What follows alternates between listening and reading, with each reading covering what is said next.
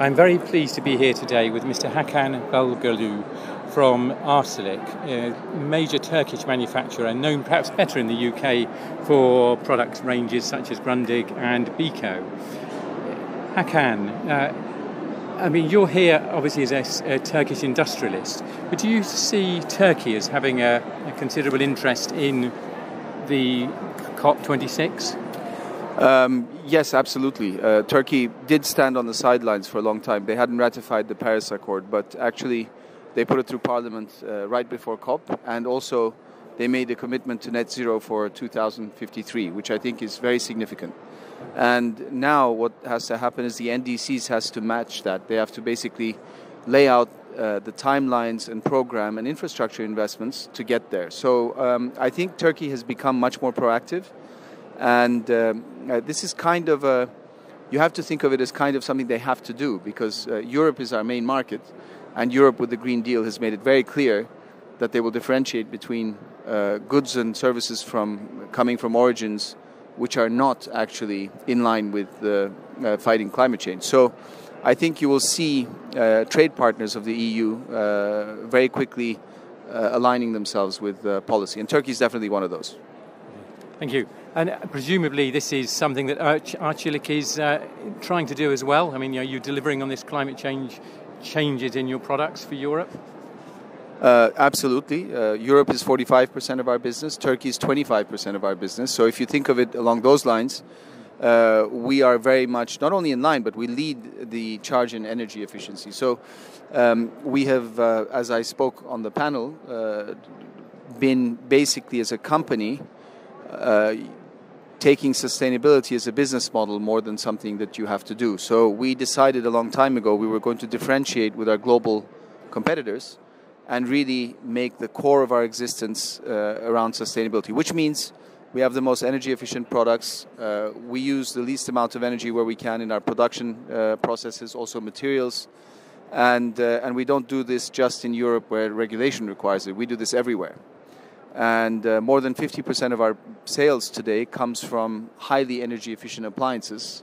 Uh, and we're rapidly increasing this. Uh, by 2030 uh, we're looking to halve our scope 3 emissions which is from our appliances. So you can say that um, uh, we've taken a leadership position and this is not just us saying it. Uh, we lead the dow jones sustainability index for the past two years in a row and we have become carbon neutral which is a big achievement without buying carbon credits you have to distinguish between companies who say they're carbon neutral by buying credits and companies which actually reduce their emissions by creating carbon credits themselves in their own processes. So um, I think change is happening in the industry as well, and uh, I'm, I'm, just uh, proud to be part of the leadership team that uh, is leading it.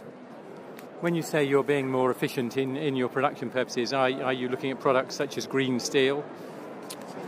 Uh, we are, uh, but you know that kind of transition has to happen slowly. So we use uh, we use steel from many different sources.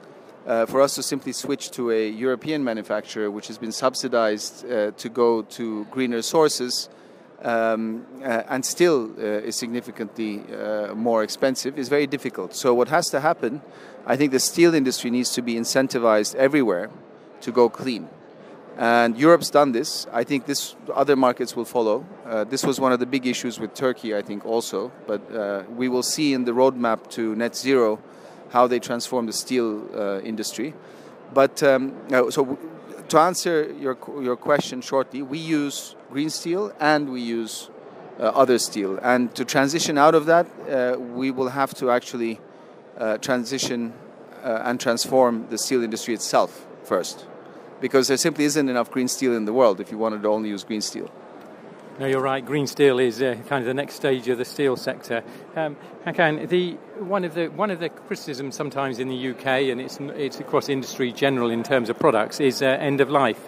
I mean, there's a move now that products should have longer life and they should be designed for repair and for reuse. I mean, would you would it be something that you adopt as a manufacturer, the sense of the long long term life of the product? I, I mean, I'm all for it. By the way, I hate products which you can't repair. I mean, I, I, as someone who really dislikes waste, I find it unacceptable. In appliances, it's a little bit different. In appliances, because the technology has improved so much in terms of efficiency, I think the benefit of end of lifing a product and replacing it with a much more efficient one in terms of climate and the planet, is a much better solution. So um, uh, I do believe in repairability. I do believe in modularity and life of products. But I also think in highly uh, uh, in energy consuming product groups, I think we should be ready to replace it with newer ones which consume far less energy. Then the question becomes, of course, what do you do with the old product? Yes, exactly. That leads us on neatly to what do we do with the old product? Is uh, uh, Beko and Grundig and Arçelik at, at, the top. Are you involved in the WEEE recycling system, sort of in Europe and in the UK?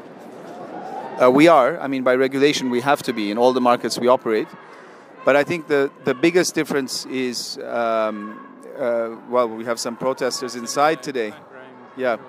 But that's okay. I mean, this is the color of COP, right? Everybody has a voice.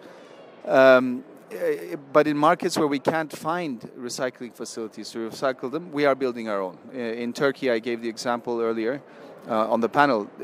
Essentially, we've had to build our own recycling plant, a giant plant where we've recycled more than 1.5 million appliances because we simply couldn't find anybody else to do it.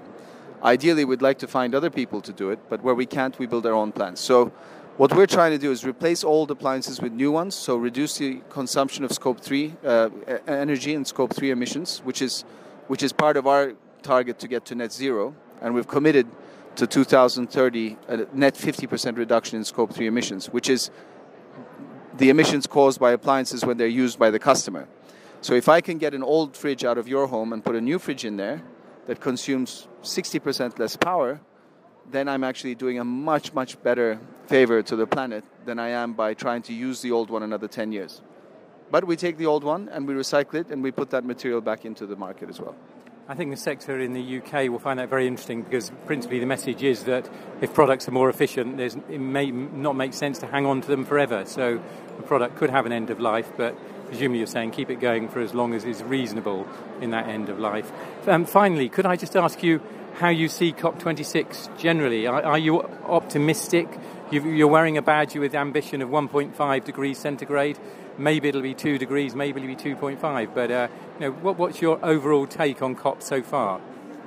Um, uh, more than I expected. Uh, the agreement on methane is very significant. It, uh, as you know, methane traps heat more than 80 times more than carbon dioxide and uh, the commitment to reduce it by 30% is now signed. It was 80 yesterday, now it's 105 countries. That's very, very significant.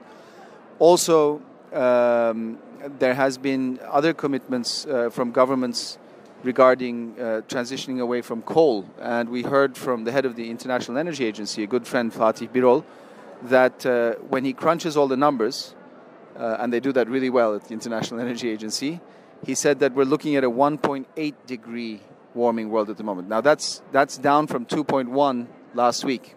So is that a success? I think it's a huge success. But is it enough? No. You know, and for that to happen, action has to start today, and much deeper commitments need to be made. Well, thank you very much, Mr. Bulgurlu, and uh, really pleasure to meet you here today, and hope you have a good rest of COP26. Thank you. Thank you.